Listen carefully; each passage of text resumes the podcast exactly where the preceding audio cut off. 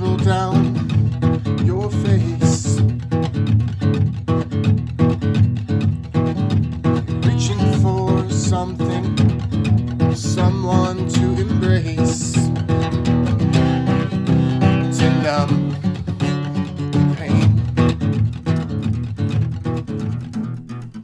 Welcome to Sobriety Checkpoint. I'm your host, Felicia Hermle. I'm a 12 stepper turned therapist. I'm married and I have two littles under five. I love Jesus, but have had my fair share of struggling with church culture and religion. I know what it's like to be stuck in a restless, irritable, and discontent rut, drunk and sober. In this podcast, you're going to find solutions to navigating mental health, spirituality, and relationships to experience the peace you've been craving. It's time for that desperately sought after solo target run. Grab your keys and let's go for a drive. There's no judgment or breathalyzer at this sobriety checkpoint. Welcome back to another episode of Sobriety Checkpoint. I'm very excited. Today I have an old friend, T Ballin, on the show. I met T maybe about 10 years ago, and a couple of things about him that really just made me excited just about him and about recovery. He's the type of person that makes you excited about your recovery. He was on fire for his recovery. He was excited. He was all about it. And I think it was a phase in my recovery where I probably was at a little bit of a low. So seeing T at that time, you know, meeting him it was just one of those things that the timing was was just perfect. I don't think he knew this. Uh, so I'm sharing this with him now. You know, I just remember remember him, remember his passion, remember his excitement and I'm really excited to have him on the show to tell his story, to talk about what it was like, how life is now. He is an amazing dad and husband and I'm super excited to to have him here like i said he and his wife uh, patty are a couple that i love to watch on instagram they're just awesome. And yeah welcome to the show t. Thank you. Thank you so much for having me felicia. Yeah it's been a long time. I'm i'm excited. I'm excited. So to go ahead and get started if you could talk about just how life was before recovery. Well you know, my name's T Ballin and I am definitely an alcoholic. Um, I normally don't ever go into, you know, the basis of my childhood and um, when speaking or telling my story, but I think it's important to uh, lay some ground, right? So um, I grew up in a family. Um, it was me, my brother, and my mom and dad. My dad was a stone cold functioning alcoholic, and my mom was the pot smoking, hippie, just love her kids' mother, right? And so drinking and drugs were slightly acceptable, I guess, growing up. Like, you know, I um my journey in the in the in the drugs and alcohol and all that started um with smoking a joint with my mom at the age of 15, which was acceptable, you know? And um I found that the progressiveness of this disease is so true in my story from the very beginning, right? I started smoking weed at 15, started drinking at 16, started using meth at 17, and by the time I was 18, I was looking at life in prison. Like that's the progressiveness of my disease, right? And sure enough, I, I went to prison at the age of uh, at, at 18 and um, didn't come home till I was 26, right? And um, I came home from prison, and I can tell you that uh, I was socially stunted, right? Like, um, I didn't know how to drive a car. I didn't know how to use a cell phone. Back then, that's when MySpace was the big thing, right? And like, I came out and was like socially shocked, right? And for the first time, I could drink legally, right? And at that time, I didn't know anything about the disease of alcoholism. I just knew that I liked the feeling of alcohol, right? I liked the way that it made me feel. I'm a social butterfly. I get along with everybody. I talk to everybody and and I have a very personable energy and um it magnified when I drank, right?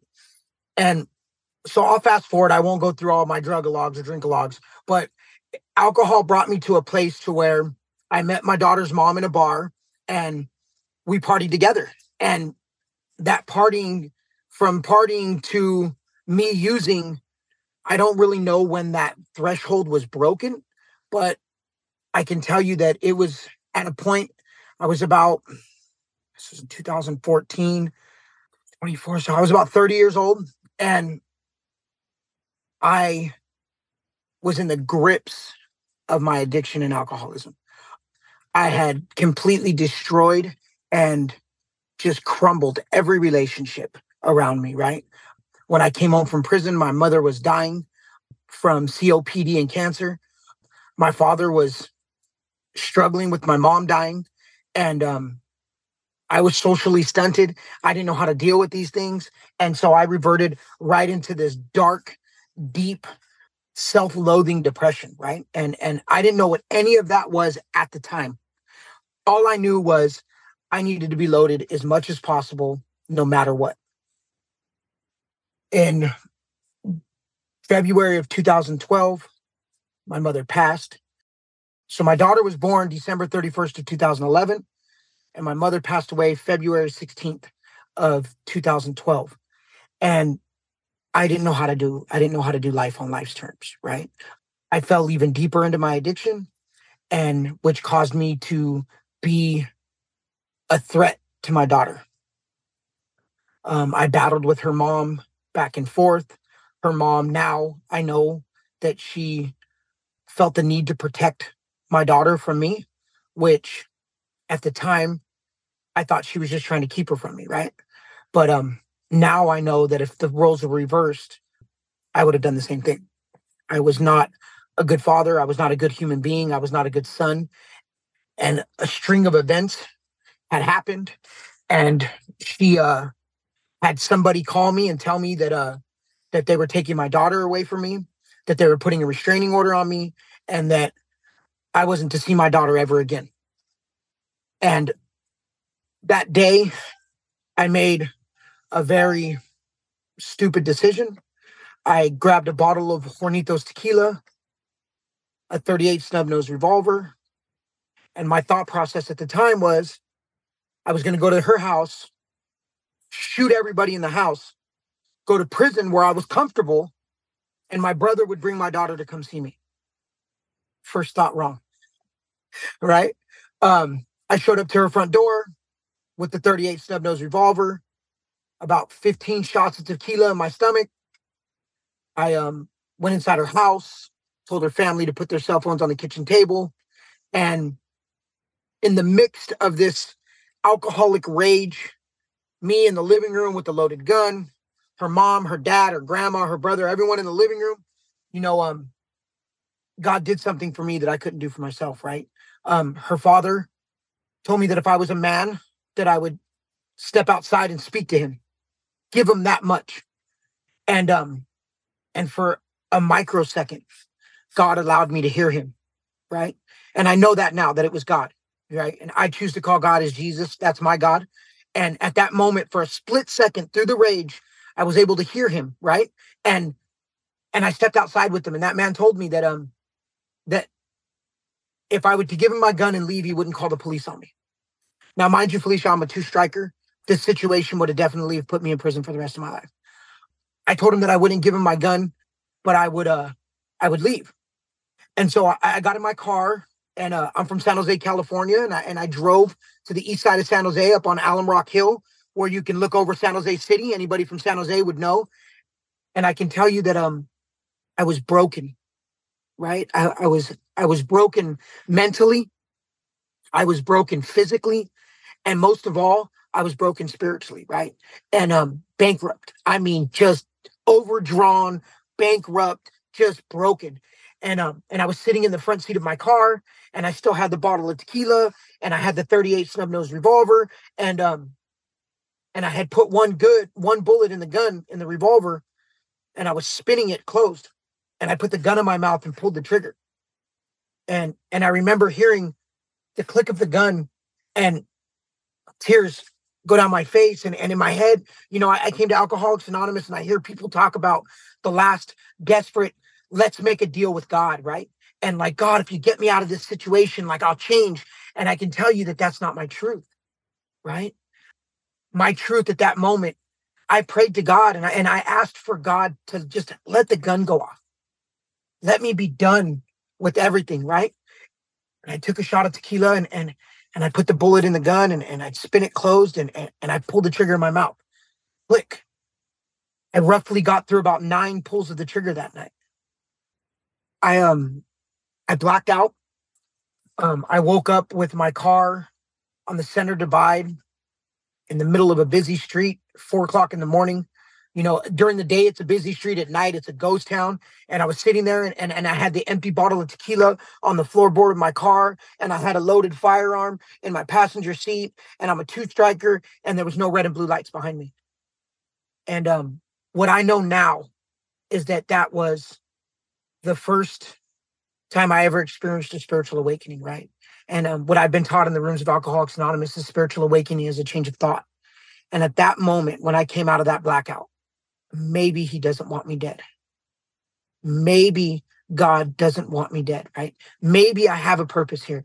Maybe I can change this. And these are the thoughts that I came out of that blackout with was maybe, maybe there's a chance, right? And by the grace of God, today we have social media and you know this this program is a, is a program of, of of attraction and not promotion and there's a friend of mine by the name of Mia J who I watched her her life change via social media because of the 12 steps. And I knew that there was an outlet for help right? So that next day for the first time in my life I admitted defeat. You know growing up in prison and and and and on the streets and being involved in gangs, you don't really it's not part of your uh, your vocabulary is is defeat, right? And and so I called her and, and I had asked for help, and she immediately gave me Gateway's number and said, "Here's your resource. You need to use it." And that's what she did for me. She didn't hold my hand. She gave me an she gave me an option, and she said I needed to do it. And um, I called Gateway, and and three days later, I was in Pathways. Right, I went to Pathways Recovery, Pathway Society Recovery, and what I can tell you is, um, place saved my life, man. You know, Pathways saved my life. I uh did a 60 day stint in Pathways, and um, from there I went to an outpatient where I met you, and uh, and I remember I remember going to outpatient, and I remember you playing the Bill W movie for me, and you know at that time i was um i had i had a sponsor. I had you know close to four months i think five months of sobriety and i was knee deep in the steps at that time right? And i was all in bro like i was i was i was drinking the kool-aid and i was eating the cake and i was all in. And um you were. You were. You were I was all in. And you know you know what was crazy about about watching the bill w movie for the first time was to actually put visually what I had read in a book that was written so long ago, right? And it's it's crazy that the big book of Alcoholics Anonymous is something I hold very dear to me, right? Still to this day, I drive around with the big book in my center console, just like I did in my backpack when I met you on the bus. Um, there's one in my center console in my truck, and um, and I read it daily. And you know, when I came to Alcoholics Anonymous, my sponsor told me, he said, you know, if you find yourself in the big book of Alcoholics Anonymous, you're probably an alcoholic, right? And as I open up the pages to the big book of Alcoholics Anonymous, I come across page eight, paragraph two, where it says, and I'm going to paraphrase because I'll probably murder it, but it talks about that that the quicksand, right? That that I was stuck in the quicksand, and no matter how hard I fought, I couldn't get out of it, right? And alcohol was my master.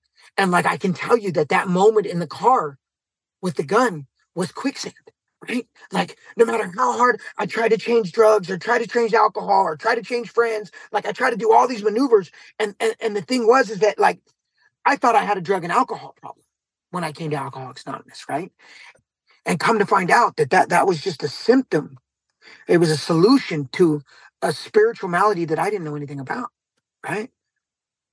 You know, I, I'm grateful that we've come into contact and you allowed me to come onto your podcast and tell my story. You know, um, that's how it was before, right? And I came into recovery and and And I did everything you guys told me to do. You know, the disease of alcoholism is cunning, baffling, and powerful. You know, it's the only disease, the only medical known disease that a symptom is to convince you that it doesn't exist.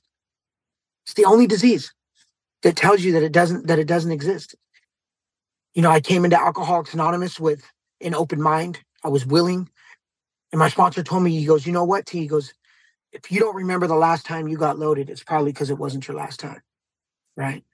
And I can tell you that uh five years later, five and a half years later, um, that was true. Right. I had five years, seven months of sobriety. I had eight sponsees. I've worked the steps six or seven times in two different programs. Um, I went to meetings every day. I did everything, everything, you know, the book, the power, and the people. I did it all. And I forgot.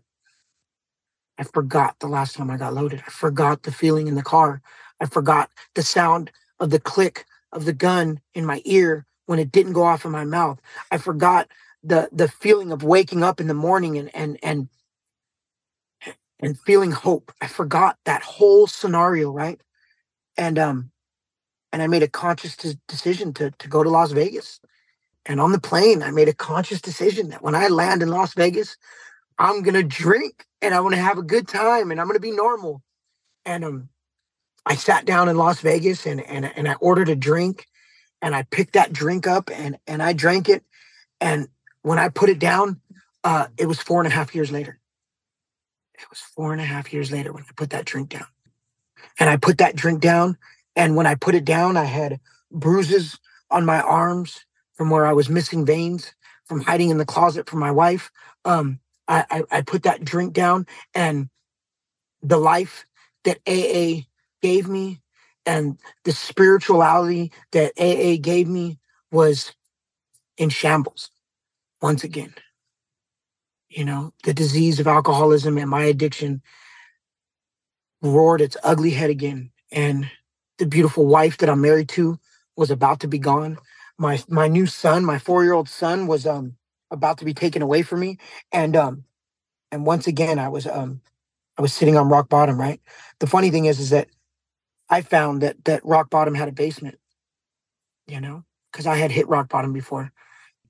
And this time I was sitting in the basement of my rock bottom and I can tell you how how how it works, right? Like um I was trying to string some days along and um I'd get two or three days and then I'd get loaded and then I'd get two or three days, four days and I'd get loaded and then I'd get a week and I'd get loaded and I'd try to go to a meeting and and, and I felt guilty because I was still smoking weed and um and and then I randomly went to a meeting and there was a man standing there who um who had known me back when me and you met ran into each other, right? And he walked up to me and he said, I was waiting for you. And I was like, what are you talking about?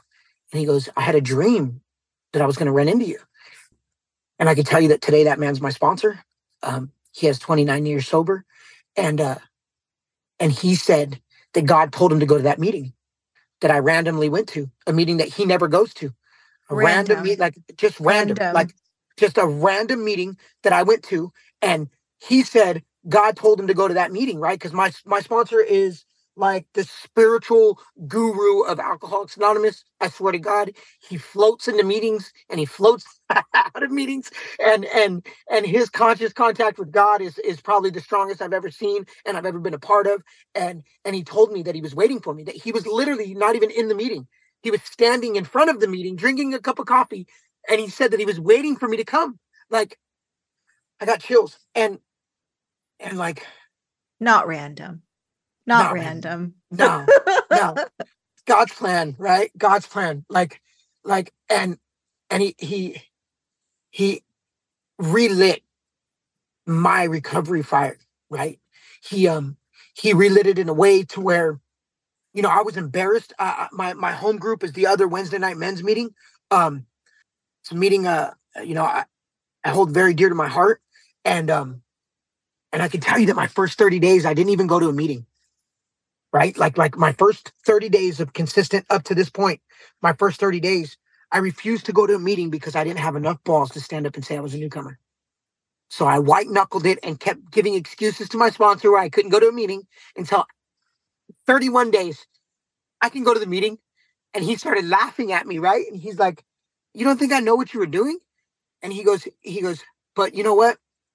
As long as you stay and you you use that to give other people power, right? And you let them know that you didn't have the strength to do what they're doing when they stand up as a newcomer, right?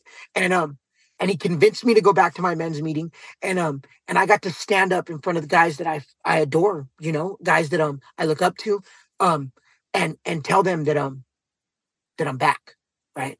That I'm back. I'm back in effect, right? I'm currently on my fifth step, which is exciting because I turned in my four step four times and it kept getting shot back.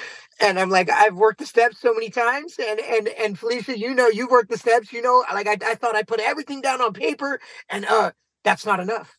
It's not enough of the layers of the onion cut back. And uh, you know, he said, T, if you want long-term sobriety, then you need to be honest. Right. And um, you know, I can tell you that uh it's not something that I think I've ever shared at a meeting. But you know, two months ago, so when I was seven years old, my uncle molested me, and um, and he molested me for almost a year and a half. And it's taken me a long time to be able to speak about that publicly because I'm I'm a man's man, you know, and uh, and that, that's like something we don't talk about. It's taboo. And I can tell you that um, that two months ago when I started my four step, a family member had called me and said, "Hey, did you you hear about Uncle Phil passing away?" And like, oh my God, all the feelings of when I was a little boy and everything comes up and all the hatred and everything, right? And and like, and that's why my sponsor had, had kept shooting back my four step is because I didn't go into detail about that kind of stuff, right? And so um finally I did. I had enough um, you know, I gave it to God and over and over again because that's what we do and um, I gave it to God until until my God gave me enough strength to be able to speak about it honestly, right? And um, it's the one thing that I've left off my four step every single round of steps. It's the one thing that I talk about after dropping my four step, right? And for the people who are listening who don't know who that is, get through one, two, and three, and then you'll figure it out, right? Like, um, but it's the one thing that, like, did you leave anything off? And then I'll say it verbally, right? But to put the pen to paper, the power of that is um is just ridiculous, right? And so um I've done that and and now I'm at a place where I'm in 2 weeks I'm dropping my fifth step which I'm excited about because my sponsor said that uh once I get through my eighth step I can start sponsoring guys again and that's what I want, right? I think that um that I, I think that's the power in the program is when one alcoholic works with another, right? I, and and that's what I'm hopeful for is is to be able to uh to sit down with another man and and and go through the 12 steps of Alcoholics Anonymous because uh, we both know how it changes lives, right, Felicia? Definitely. We both know it, it, changes lives. And um, I think that's where I sit at today. You know, I sit at that today. I have a beautiful family. Um, my wife is in recovery. Um, I, I don't talk about my wife being in recovery because she's she's very um she's, her, her recovery is very personal to her. And and that's something that I I, I have learned to um to kind of take on because I'm not personal about my recovery. I'll stand in line at Lucky's and talk to somebody in line about the 12 steps of Alcoholics Anonymous, right? Like I'm just that guy, right? And and so I've learned to um to make some aspects of my recovery personal. And uh, I think I'll, I'll I'll kind of bring it to to head with the the personal aspect of my recovery today is um my conscious contact with God, right? Um I, I have a very, very personal relationship with God. You know, when I first got here, Larry B told me um he, he used to always talk about staying connected, right? Staying plugged in, plugged in. And I, and, and I remember asking him, like, what do you mean by that? Right. And he goes, well, check it out. Say you have a refrigerator, right? And you unplug your refrigerator and then you open the door of the refrigerator. The lettuce, the milk, everything in there looks amazing. It's still great, right? And he goes, shut the refrigerator and come back in a month. And he goes, your milk's spoiled. Your lettuce is rotten. And he goes, that's what it is for the inside of an alcoholic that unplugs from the higher power, right? When you unplug from your higher power, instantly you still feel great. Come back in two months and your insides feel rotten. You know, your decisions, your thoughts, everything is crowded. And, and, and man, is that so true right?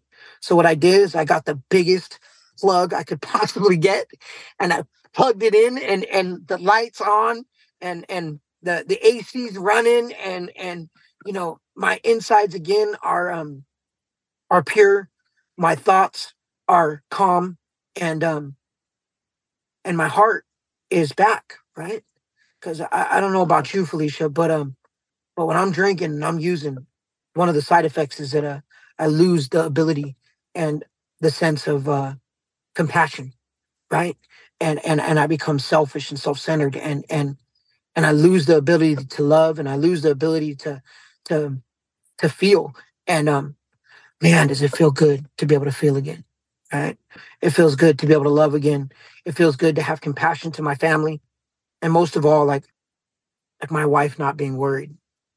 You know, because for a second there, she uh she had never experienced a beast that she had seen, and I, I swore that, that that beast would never come up, but I forgot. I forgot. Yeah. That was so beautiful. Thank you so much for your honesty, your authenticity, for just being real and raw. And you are just a, a beautiful human. So I just am grateful for you coming on here and sharing your story. And yeah, just thank you so much. And I know that there are some people listening that this has been the story that they needed. So thank you again. I appreciate you, Felicia. I do. Thank you for having me. Thank you so much for listening. I hope you enjoyed today's episode. Before you go, please subscribe and leave a five star written review. Reviews help boost my ratings, which helps other parents in recovery find my show. If you're interested in emotional sobriety coaching, please reach out and schedule a call. Check out the show notes for my contact info and social links. Don't forget to like, follow, and share with a friend. I'm super excited to know this podcast is helping you. Tune in Thursdays for the latest episode.